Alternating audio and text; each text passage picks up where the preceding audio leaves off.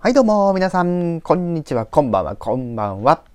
ことにゃんです。ということで早速今回も表題の件についてお話をしていきますが、今回解説だいぶ、えー、まとめていこうと思ってます。で今回、えー、4グループあるので、えー、早速お話をしていこうと思います。まず、えー、郷ひろみさんの楽曲ですね。えー、ゴールドフィンガー99、2億4000万の胸騒ぎはだいぶ、えー、昔に、えー、発売された楽曲で、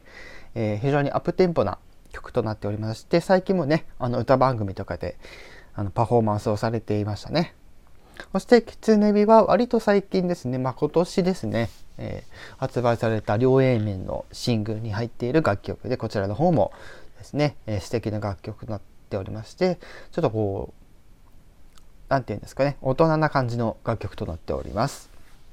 で、続いて、えー、EXILE のお話ですね。EXILE の方ですね。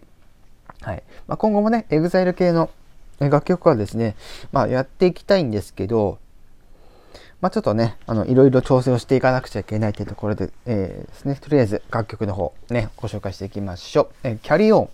でこのこ、この曲はですね、私の、なんだろうね、こう人生そのものというか、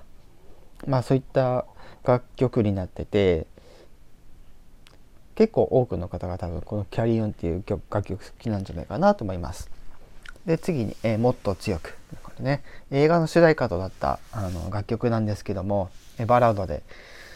こう、ね、ローテンポな感じでこうしっとり歌い上げるのがね一番こうかっこいい 歌い方なのかなと思ったりしてます。そして、えー、 Lovers Again ですね。この曲はですね、私そこまで思い入れはないんですけども、EXILE の曲っていうのは大体まあ両なんていうの傾きがすごいというか激しいかおとなしいかのどっちかなんですね。はい、あどどどっちかというかどっちもとともなんですけどもこの「ラバーズ・アンゲイ」っていうのはやっぱりその、えーまあ、タイトル通り結構その親密なこう恋愛模様を描いた楽曲となっておりまして、まあ、結構曲調の方もですねえ、好きな方も、え、多いというこう結構ポピュラーなね EXILE の楽曲の中でもポピュラーな楽曲となっております。はい、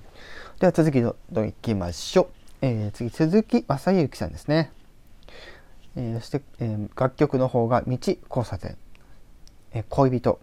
そして「君を抱いて眠りたい」ということで3曲、え、披露させていただいておりますが、今後もですね、え、鈴木雅之さんの楽曲のパフォーマンスはね、させていただこうかなとは思ってるんですが、この3曲に関しましてはね、えー、まあ、結構古い曲ということで、言い方ちょっとあれなんですけども、まあ、その分ですね、あの、歌い込んでいくとですね、非常にですね、あのー、感動の沸点がですね、すごく近く感じます。まあ、道に関しては結構こう明るめのこう曲調というかこう前に進んでいく感じの曲っていうのがこう受けて取れるという感じになっております。まあ、恋人の曲はねあの、まあ、タイトル通り、まあ、恋愛模様を描いたそんな楽曲となってましてまあ、えー、まあ、鈴木雅之さんの楽曲の中で割と難しい方ですね。そして、えー、君を抱いて眠りたいっていう楽曲ですね。これはですね、あのー、実は、えっと、元は、えー、鈴木雅之さんが一人で歌うシーンっていうのが、まあ、本来のシングルのマスター版だったりするんですけども、まあ、これの他にもですね、なんかアルバムとかに、こう、アカペラバージョンみたいな、で、こうゴスペラーズとその鈴木雅之さんがコラボしたっていうこの「君を抱いて眠りたいの」えー、ゴス、えっと、With ゴスペラーズバージョンみたいなのがあるわけなんですけども、こちらもですね、非常にあの聞き応えのある、ね、この重低、えー、重低音というか、この重奏がすごくこう感じられるような、まあ、すごく素敵な楽曲となっています。そして最後にですね、えー、森山直太朗さんのですね、楽曲のお話をしていこうかなと思います。えー、まず楽曲の方が虹、えー、桜、愛し君へということで、まあ、2曲目に行った桜は結構皆さんもご存知だと思うんですけども、まあ皆さんも多分思ってると思うんですけども、桜っていう曲めっちゃ多くないですか？みんな同じこと考えるんだねって思いながら私はこの森山直太朗さんの桜を歌ったりするわけなんですけども、はい。まあ、その他にもねあのこの「桜」っていう楽曲を出してるアーティストさんっていうのはたくさんいらっしゃってそれぞれ全部全く違う曲になっててそう歌詞もちろんその歌詞とか内容が全然違う楽曲にはなってるんだけども同じタイトルでこんなにも、あのー、雰囲気変えられるんだなっていうのがすごい感じるところですね。そして1曲目に言った虹についてはこちらと、まあまあ、日本のあのカルチャー文化でカルチャーでいうところのあの合唱曲にもねなっている、まあ、楽曲なんですけどもねこれソロで歌うのもなかなか気持ちいいもので、はい、こちらの方もぜひですねあの YouTube などでえー、いていただくのがいいんじゃないかなと思ってます。はい。まあこの虹歌うポイントとしては何だろうねやっぱりやっ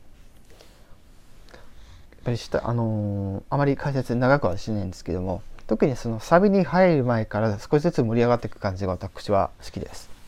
はい。そして、まあ、愛しき見えですね。これは本当ね、あのー、こう、す、うん、あのすっとんきょうっていうか何て言うんだろうなこう自分のそのままをこう自分が動かずに歌うことでこの曲がすごく映えるわけなんですけどもでそこにこうねまあ相手を愛する思いっていうのをしっかり乗せていくとですねあのいい雰囲気になるんじゃないかなって思ったりしています。はい、ということで今回ねちょっと、えー、4グループあったということでですね結構、えー、解説の方はあのギュッとまとめさせていただいたんですけどももちろん今回ねこれあのアドリブで全部言ってます。はい なのであの本当投資で言ってるので、はい、訂正とか全然してないんですけど